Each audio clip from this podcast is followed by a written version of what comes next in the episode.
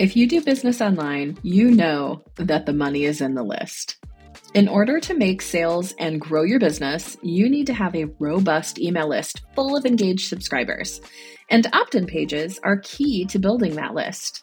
In this episode, we'll explore opt in pages and how to build them. I'm Jacinda Santora. It's time to get your growth in gear.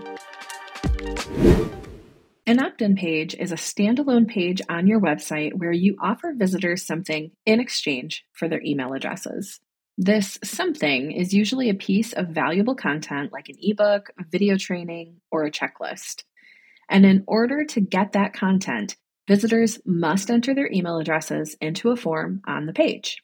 I know what you're thinking right now. Do I really need an opt in page? Can't I just buy a list or rely on organic traffic?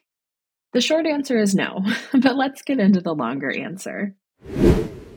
So, why opt in pages? Opt in pages are important because they help you build your list quickly and efficiently.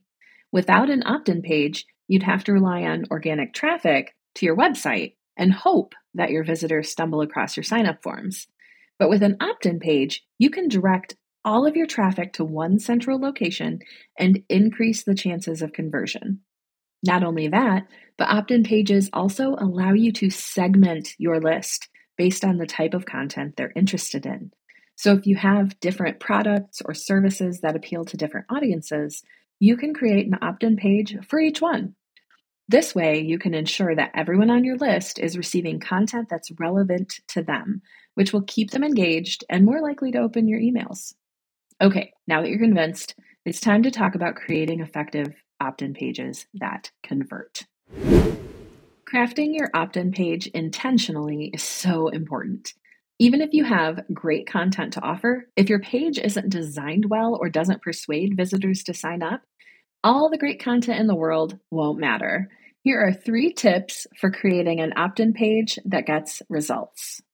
Tip number one keep it simple. This means including only the essentials a headline, subheadline, image, form, and your call to action button.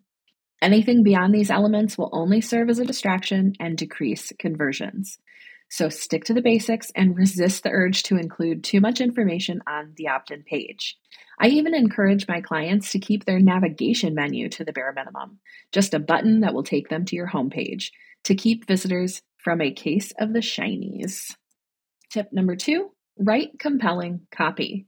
Your copy must captivate your audience and persuade them to sign up for your offer. Your headline should be clear and concise while still piquing curiosity. Your subheadline should elaborate on what visitors will receive by signing up for your offer, which will further entice them to sign up. And finally, your call to action button should be clear and persuasive with language like get instant access or download now so prospects know exactly what they need to do next. Tip number three include a strong image. People are visual creatures, so including a strong image on your opt in page can make a big impact. In general, it's best to use images of people because they tend to perform better than images of abstract concepts or objects. But whatever image you choose, make sure it's high quality so it doesn't detract from the rest of your page design. If you want to grow your email list quickly and efficiently, then creating high converting opt in pages should be at the top of your list. By following these simple steps, keep it simple, write compelling copy, and include a strong image, you can create an opt in page that persuades visitors to sign up for your offer so you can start growing your list immediately. Thanks for joining me today. I look forward to next time.